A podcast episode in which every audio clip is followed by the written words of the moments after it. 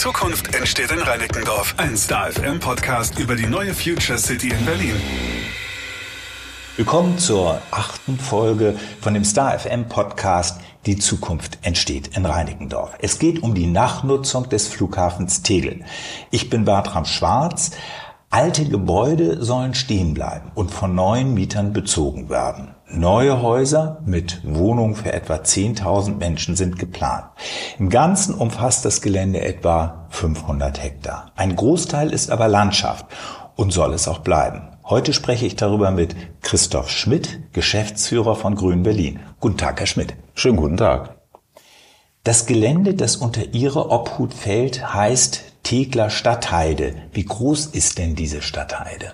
Na, wir sprechen zukünftig um roundabout hundertachtzig bis zweihundert Hektar Stadtheide, die erst nochmal erreicht werden will, weil derzeit gibt es sie ja noch nicht, die Heide.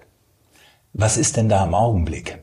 Zurzeit haben wir letztendlich einen Zustand, so wie er vor zwei Jahren, als der Flugbetrieb aufgehoben wurde, sich darstellte. Große, durchaus trockene Rasengesellschaften, dann natürlich die langen, drei Kilometer langen Landebahnen oder die Landebahn und die Taxiways. Also der Status quo ist so wie vor zwei Jahren, mit einer Ausnahme. Wir sind derzeit sehr aktiv, was die Kampfmittelbeseitigung anbetrifft. Das ist ein großer Job. Dann reden wir doch erstmal über die großen Rasenflächen. Warum heißt es dann Stadtheide? Das ist ein Entwicklungsziel. Die Naturschutzverwaltung möchte gerne an diesem Standort, da sehr trocken und wenig Niederschlag und sehr offen, eine Heide entwickeln, also eine Heidelandschaft. Das ist das Entwicklungsziel. Und um dieses zu erreichen, gibt es spezifische Pflegekonzepte, Maßsysteme und Beweidungssysteme, die dazu helfen sollen, genau den Zustand zu erreichen in der Zukunft. Gut, das wird nicht alles sein. Lassen Sie uns nachher nochmal über die anderen Pflanzen reden, die Sie dort anpflanzen wollen. Zunächst habe ich die Frage, gehört der Flughafensee denn dazu? Nein, noch nicht, sage ich mal vorsichtig. Ich glaube schon, dass es im Sinne einer Gesamtperspektive und der jeweiligen Verbindung zwischen diesem Landschaftsraum und den angrenzenden Landschaftsräumen auch Gedanken geben muss, die jenseits des eigentlichen Feldes liegen. Und da kann auch der Flughafensee eine Rolle spielen. Wem gehört dann, wenn man das so sagen darf, der Flughafensee im Augenblick? Dem Bezirk, dem Bezirk Reinickendorf. Und insofern fällt es auch nicht in unsere Zuständigkeit, im Gegensatz zum eigentlichen Flugfeld. Dieses haben wir im letzten Jahr gekauft. Aber ich verstehe Sie richtig, den Flughafensee hätten Sie auch gerne unter Ihrer Obhut. Nicht gerne, sondern ich würde es eher fachlich argumentieren. Ich glaube, es bedarf einer Gesamtbetrachtung, um hier Naturschutz und Erholungsnutzung gut miteinander ausgleichen zu können und auch die Verbindung zwischen dem eigentlichen Landschaftsraum Tegeler Stadtheide und diesem Naherholungsort wäre sicherlich eine Aufgabenstellung. Lassen Sie uns einmal kurz über die Abgrenzung von Grün Berlin zu Tegel Projekt. Bisher habe ich hauptsächlich mit Gesprächspartnern von Tegel Projekt gesprochen, die die Planungsgesellschaft für einen Großteil des Flughafensgeländes ist, aber ungefähr, wie Sie eben sagten, zweihundert Hektar von den fünfhundert Hektar sind äh, unter ihrer Kontrolle, hätte ich jetzt fast gesagt, ich sage nochmal Obhut. Wie ist denn die Zusammenarbeit mit Tegel Projekt für dieses Gesamtprojekt Nachnutzung Tegeler Flughafen? Also zunächst einmal verstehen wir uns als Partner vor Ort.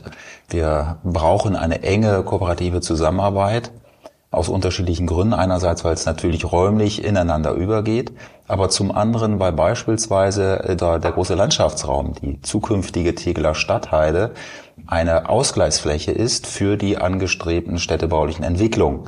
Das heißt, ohne dass wir an der Stelle dieses tun, Stadtheide realisieren, kann man an anderer Stelle auch keinen Städtebau realisieren. Das sind sozusagen gesetzliche Vorgaben der Ausgleichspflicht durch den Eingriff des Städtebaus und dafür sind wir zuständig. Und da muss man natürlich sehr eng miteinander kooperieren. Es geht um Zuwägungen, es geht um bauzeitliche Entwicklungen, die man miteinander harmonisieren muss.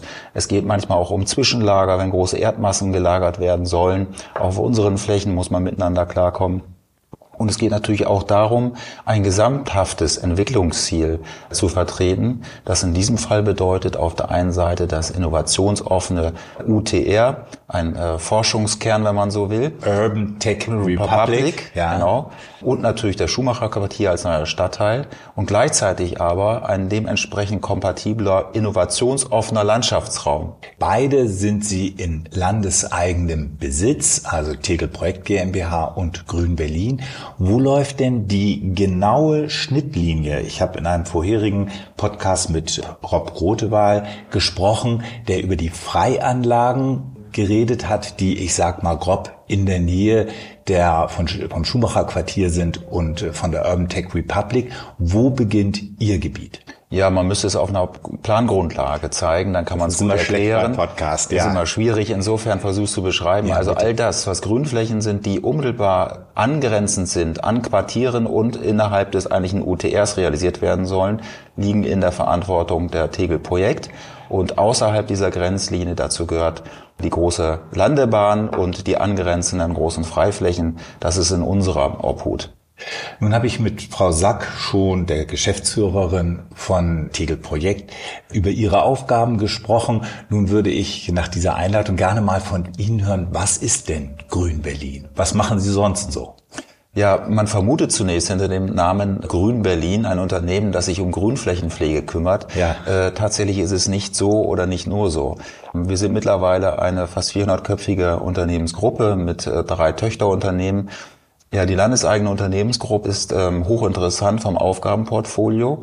Es berücksichtigt die Themen äh, Mobilität, Verkehrswende, äh, die Schaffung von neuen Fahrradverkehrsinfrastrukturen bis hin zu den großen Freiräumen, dem Betreiben von Parks, dem Realisieren von Infrastrukturen und Plätzen, wie beispielsweise dem Gendarmenmarkt, dem Rathausforum. Und dem Grunde nach geht es ja in den großen Metropolen umso mehr in Zukunft, umso mehr darum, klimaresiliente Stadtentwicklung zu betreiben. Und dafür stehen wir und äh, das zeichnet uns als Unternehmensgruppe aus. Was ist im Augenblick Ihr größtes Projekt? Das größte Projekt ist mit Sicherheit äh, zum einen das Rathausforum und das Max-Engels-Forum, zum anderen aber auch der Spreepark, die Realisierung des Spreeparkes, wenn es rein nach Budget geht.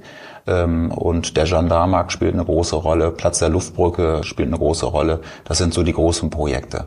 Also ist die Stadtheide für Sie kein großes Projekt? In der Fläche, ja. Es ist in der Fläche natürlich mit hundertachtzig Hektar ein großes Projekt. Im Sinne der konkreten zukünftigen Baumaßnahmen ist es eher untergeordneter Rolle. Weil nicht gebaut werden soll? Richtig, weil im Wesentlichen durch gezielte Pflegemaßnahmen sich eine große Fläche entwickeln soll und dazu gehören keine großen Baumaßnahmen, kein großes Graben und Umwälzen mit Ausnahme der Kampfmittelberäumung, die wir gerade vorsehen. Und dadurch unterscheidet sich dieses Vorhaben doch sehr von den zuvor genannten. Dann reden wir doch einmal über die Kampfmittelräumung. Das haben wir schon relativ ausführlich getan für das Schumacher Quartier. Wie sieht's denn bei Ihnen aus? Ich höre von der Tegel Projekt GmbH, dass, dass Sie gut vorankommen und dass Sie auch schon relativ weit sind. hundertachtzig Hektar ist ja eine ganze Menge, wenn da Bomben und Artilleriegeschosse liegen. Ja, und da liegt einiges äh, unter der Bodenoberfläche.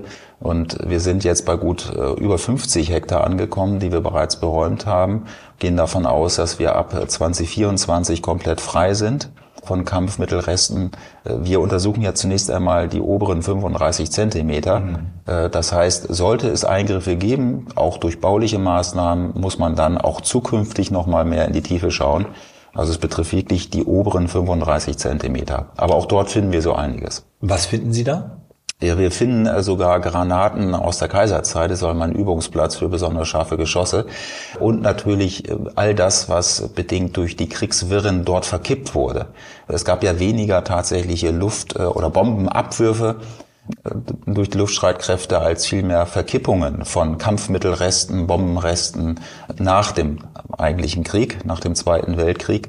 Und das macht es so schwierig in der Sondierung der Fläche. Man sieht ja keine Krater auf Luftbildern, sondern mhm. das ist alles irgendwie miteinander verschüttet und verdichtet worden und aus dieser Gemengelage heraus die richtigen Bomben zu fischen, um das Gelände kampfmittelfrei werden zu lassen, ist gar nicht so leicht. Und Sie gehen da auch mit Minensuchgeräten, mit Metalldetektoren rüber? Genau, es ist eine sehr, sehr äh, detailgenaue und flächenscharfe äh, Aufnahme, äh, die durchgeführt wird. Da wird also der Boden richtig eng durchgescannt und all das, was irgendwie metallisch reflektiert, äh, wird dann auch entsprechend untersucht und rausgenommen. Dann beamen wir uns jetzt mal ins Jahr zwanzig vierundzwanzig. Die Kampfmittelräumung ist abgeschlossen. Was wollen Sie dann mit den hundertachtzig Hektar machen? Also Ziel ist natürlich, mindestens eine teilpartielle Öffnung zu gewährleisten für diejenigen, die dieses Feld auch besuchen wollen. Denn es geht ja auch darum, eine Erholungsfläche zu schaffen für die auch hochverdichteten angrenzenden Bereiche im Norden, äh, aus Tegel her betrachtet. Insofern gehen wir davon aus, dass wir beginnend vierundzwanzig, fünfundzwanzig erste Teile dieser Fläche öffnen können. Es wird aber immer so sein, dass es auch einen Zaun gibt. Ein Zaun, der Öffnung hat, aber es gibt einen Zaun, denn wir möchten diese Fläche natürlich auch vor Vandalismus und ähnlichem mehr. Bedarf schon einer guten Kontrolle. Wir nennen es nicht Kontrolle, sondern ein gutes Flächenmanagement. Und das Flächenmanagement lebt auf unserer Seite, die wir diese Fläche betreiben, nicht nur von Menschen, die Menschen verscheuchen, sondern Menschen, die Menschen begleiten, sie auch einladen. Das Feld soll gezeigt werden durch entsprechende Exkursionen, durch Führungen. Wir haben ein Umweltbildungscluster und wollen auch zukünftig am neu entstehenden Betriebshof ein Umweltbildungszentrum realisieren, haben dort auch einen landwirtschaftlichen Betrieb etabliert, haben dort ja äh, eine Vielzahl von fleißigen Helfern, nämlich den Schafen, die dort den Rasen kurz halten, sodass die Heide entstehen kann. Wie viele sind das? Wie viele Schafe haben Sie da im Augenblick? Derzeit sind es, glaube ich, roundabout dreihundert, aber es wären noch äh, einige mehr. Mehr als dreihundert? Wie viel braucht man ungefähr für so eine Fläche? Ja, es, ja, es da dürfen gar nicht so viel sein, denn es ist, geht ja auch darum, dass man diese Fläche mit dem, was die Schafe hinterlassen, nicht überdüngt und sich damit die Artenzusammensetzung verändert. Ähm, insofern muss man ganz genau schauen, welche Fläche äh, braucht was und wie viel Beweidung und wie viele Tiere lasse ich drauf und zu. Es wird sich so bei dreihundert Schafen vielleicht einpendeln, mehr sollen es denn auch gar nicht werden. Sie sprachen eben von Zaun. Kann man sich das so vorstellen wie so ein Parkgelände in der Stadt, wo das heißt, also dieser Park ist bis zwanzig Uhr geöffnet und dann wird das abgeschlossen? Ja, man kann es sich so vorstellen wie hier in Tempelhof, äh, unweit des Standortes.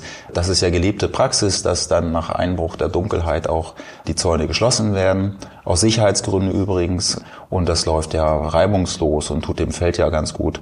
Das ist das, was wir auch in Tegel vorhaben. Ich habe gelesen, dass Sie auch forschen, dass das auch eine Art Forschungsprojekt werden soll. Können mhm. Sie darüber was sagen? Ja, wir möchten ja gerne den Innovationscharakter, den auch das U T R-Konzept ja mit sich bringt, auch auf unsere Flächen übertragen. Ich sprach von der Innovationsoffenheit. Das heißt, wir versuchen auch äh, digitale Technologie anzuwenden, um beispielsweise mit Drohnen ähm, kontinuierlich die Fläche zu befliegen, zu scannen. Und wir können sogar mit Hinzunahme von künstlicher Intelligenz sehr genau gucken, wie entwickelt sich die Artenzusammensetzung und wie muss man flächenscharf reagieren, um das Zielbild einer Stadtheide entwickeln zu können. Arbeiten Sie da bei den Daten mit Tegel Projekt auch zusammen? Genau, das ist eine wunderbare, befruchtende Zusammenarbeit an dieser Stelle, da die großen Datensysteme bei Tegel Projekt liegen und wir auch äh, von Tegel Projekt Daten zur Verfügung gestellt bekommen. Auch die Drohnentechnik äh, kommt in Teilen von denen und insofern ist das uns ein gemeinsames Anliegen. Arbeiten Sie da mit einer Universität oder gar Universitäten zusammen? Ja, wir sind gerade im Werden einer Kooperation, sind aber noch nicht so weit, dass wir sagen können, das ist unsere Kooperationsvereinbarung, das sind unsere Ziele. Wir brauchen, glaube ich, nicht nur eine Universität, sondern auch viele unterschiedliche, weil sehr viele unterschiedliche Fachrichtungen einwirken auf dieses Feld. Nun haben wir ja schon eine ganze Menge zusammen. Das ist also ein landwirtschaftlicher Betrieb, eine Schaffarm sozusagen. Sie haben über die Naherholung gesprochen, die Sie da etablieren wollen. Sie haben über die Forschung gesprochen. Wie ist es mit dem Landschaftsschutz? Wie wollen Sie den betreiben? Ja, der Landschaftsschutz ist natürlich eine ganz wichtige Komponente, zumal Teile dieses Gebietes auch zum Landschaftsschutzgebiet werden sollen, beziehungsweise zum Naturschutzgebiet. Und ein wesentliches Ziel ist, dass der Offenlandcharakter erhalten wird, also dass es nicht zuwächst und man keine Übersicht mehr hat. Es soll auch kein Wald werden, zumindest nicht in der Mitte, in der zentralen Mitte. Dieses Entwicklungsziel verfolgend geht es also darum, ein Offenlandbiotop zu erzeugen. Was müssen Sie erklären? Offenland-Biotop, was Sie sich da genau darunter vorstellen. Bitte. Also spezielle Gedanke der Stadtheide hat ja mit einem Biotopcharakter zu tun, also der Heide. Und die Heide äh, lebt nur dann, äh, wenn das Land offen bleibt. Heide entsteht oder entstand auch in der Lüneburger Heide durch eigentlich Überweidung, durch starken Vertritt oder Zertritt von Pflanzen äh, und Ähnliches versuchen wir dort auch zu initiieren. Das geht nur mit einem offenen Land, also nicht einem Land, das durch Sträucher zugewachsen ist, das ähm, durch sehr, sehr viele Nährstoffeinträge eine ganz andere Artenzusammensetzung erzeugt, äh, sondern es geht also um ein Offenland-Magerbiotop mit sehr mageren äh, Standortbedingungen. Mit Rob Grotewohl habe ich über Biodiversität gesprochen. Er hat über die Pflanzen etwas erzählt und über die Tiere dort. Sie haben jetzt über die Heide hauptsächlich gesprochen, die Sie dort ansiedeln wollen. Was für andere Pflanzen sollen da noch hinkommen? Ja, auch Bäume sind natürlich wichtig. Wir werden ja die großen Flächen, die hundertachtzig Hektar, parzellieren, so dass man zum einen die beweideten Flächen hat, die auch abgegrenzt werden durch kleinere Zäune, und gleichzeitig gibt es Wege. Es ist wie ein polygonales Raster oder Muster vielmehr, das es ermöglicht, diese Fläche sich dann auch zu erschließen. Und an den jeweiligen Kreuzungspunkten ist es immer schön, wenn man sich in den Schatten stellen kann, weil das ist gerade zu jetzigen Temperaturen wahnsinnig wichtig, und das gewährleisten wir dann durch entsprechende Baumgruppen, die dort gepflanzt werden. Was für Bäume wollen Sie dort pflanzen? Ist noch nicht ganz sicher. Der Planer und die Planerin arbeiten da dran, und wir müssen uns diesbezüglich auch noch mit der jeweiligen Fachverwaltung hier im Lande abstimmen. Von Schafen haben wir jetzt schon gesprochen, was Tiere angeht. Was für andere Tiere erwarten Sie da oder sind schon da auf der Stadtheide? Ja, da sprechen Sie jetzt mit dem Falschen. Als Geschäftsführer bin ich ja leider kein äh, Experte, was die Tierarten anbetrifft vor Ort. Aber ich weiß zumindest, dass es auch der Lerche sehr gut geht auf diesem Feld. Die Lerche ist ja wohl eine sehr bedrohte Vogelart. Auch auf dem Tempelhofer Feld haben wir sehr viel davon, und die wird sich auch dort etablieren. Und über die Insekten und die anderen Tierchen müssen vielleicht auch andere berichten. Da bin ich leider nicht ausreichend firm und fest. Ich habe, was die Schafe angeht, das Wort Skudden gelesen. Sind das die Schafe, die dort sind? Und wenn ja, was sind das für Schafe? Ja, das ist richtig. Das sind die Skudden. Skudde ist eine vom Aussterben bedrohte Schafart, die wir auch züchten, als Herdbuchbetrieb sogar. Das auferlegt uns gewisse Pflichten in der, im Umgang mit der Reinrassigkeit dieser Rasse und der Beförderung dieser alten Rasse, Tierrasse. Es ist eine sehr leichte Schafart, die in der Lage ist, auf sehr mageren äh, Trockenstandorten trotzdem ihre Nahrung zu finden. Damit sehr robust. Und äh, sie sieht auch ganz schön aus. Sie haben eben schon über die, den Zeitplan gesprochen, dass Sie zwanzig vierundzwanzig mit der Kampfmittelräumung durch sein wollen und dann sukzessive öffnen wollen. Können Sie das mal erklären, wie da Ihr Fahrplan, sagen wir mal, in den nächsten zehn Jahren ist? Ja, wir wollen, so wie auch die Kampfmittelfreiheit sich darstellt, im Westen beginnen und möchten so bald möglich natürlich eine Anbindung in Richtung Norden realisieren, da dort ja auch die im Wesentlichen die Bevölkerung wohnt. Und diese Verbindung in Richtung Norden ist aber ein wenig abhängig auch vom jetzigen noch vorhandenen Bundeswehrstandort, der laut letzter Aussage bis zwanzig dreißig dort aufgegeben werden soll. Aber wir wissen es nicht genau. Und aber der steht Ihnen richtig im Weg, nicht? Muss man doch so sagen. Ja, zumindest ist es so, dass wir keine Durchwegung schaffen, möglicherweise seitlich davon. Das ist Gegenstand auch jetziger Planungsbetrachtung. Aber wichtig ist genau diese Anbindung in Richtung Norden. Und dann haben Sie eine Anbindung im Westen, die, die bekommen Sie schnell hin. Ja, und, äh, im Süden. Und im Süden. Und wie sieht's im Osten aus? Und im Osten ist es so, dass natürlich das Schumacher Quartier als Großbaustelle dort erstmal den Raum prägen wird. Da wird es schwierig sein, eine direkte Anbindung einmal rüber zum Schumacher Damm zu gewährleisten, solange dort die Bauarbeiten laufen. Dann aber ist es natürlich ein sehr offenes System und bietet wunderbare Anbindungsoptionen an die vorhandenen Quartiere. Also jetzt mal ganz konkret gefragt, ich verstehe Sie richtig, dass die erste Öffnung im Westen passieren wird für das Gelände? Hm. Und ab zwanzig vierundzwanzig dann Menschen, die Naherholung suchen, auf das Gelände kommen können von Richtung Westen. Ist das richtig? Ja, richtig. Aus Richtung Westen kommt, und dann auch die südliche Anbindung werden wir schneller realisieren können. Und die nördliche lässt ein wenig auf sich warten. Aber da muss man, glaube ich, schauen, was man vielleicht auch vorgezogener Maßnahmen, im Sinne vorgezogener Maßnahmen temporär bereitstellen kann. Wie viel Fläche werden Sie denn, sagen wir mal, zwanzig fünfundzwanzig der dem Publikum zur Verfügung stellen können? Ja, möglicherweise ist es mehr als die Hälfte. Oh. Herr Schmidt, jetzt eine Frage an Sie als Geschäftsführer. Eben bei den Tieren haben Sie gesagt, Sie sind ja Geschäftsführer, aber äh, Kosten und Geld, das läuft ja äh, dann direkt bei Ihnen zusammen. Was kostet denn der ganze Spaß? Es ist so, dass bedingt durch den jeweiligen Eingriff Schumacher Quartier gut achtundvierzig Millionen Euro Ausgleichszahlungen zur Verfügung stehen. Und das sind die Mittel, die uns zur Verfügung stehen, um die Stadtheide zu entwickeln, wenn man so will. Das sind nicht große Baukosten, sind manchmal auch Pflegekosten, aber mit diesem Geld lässt sich dieses Ziel realisieren. Mit vierzig Millionen? Ja, gut über vierzig Millionen. Und wann wird es vollendet sein? Wann sagen Sie, wir können uns jetzt hier als Projektgesellschaft zurückziehen? Also zurückziehen werden wir uns nie, weil uns gehört ja auch die Fläche. Das heißt, wir sind langfristig in der Verantwortung, auch die Entwicklungsziele zu sichern, wenn wir sie erreicht haben. Gut vorstellbar wäre sicherlich Anfang der dreißiger Jahre den erstrebten Status quo erreicht zu haben.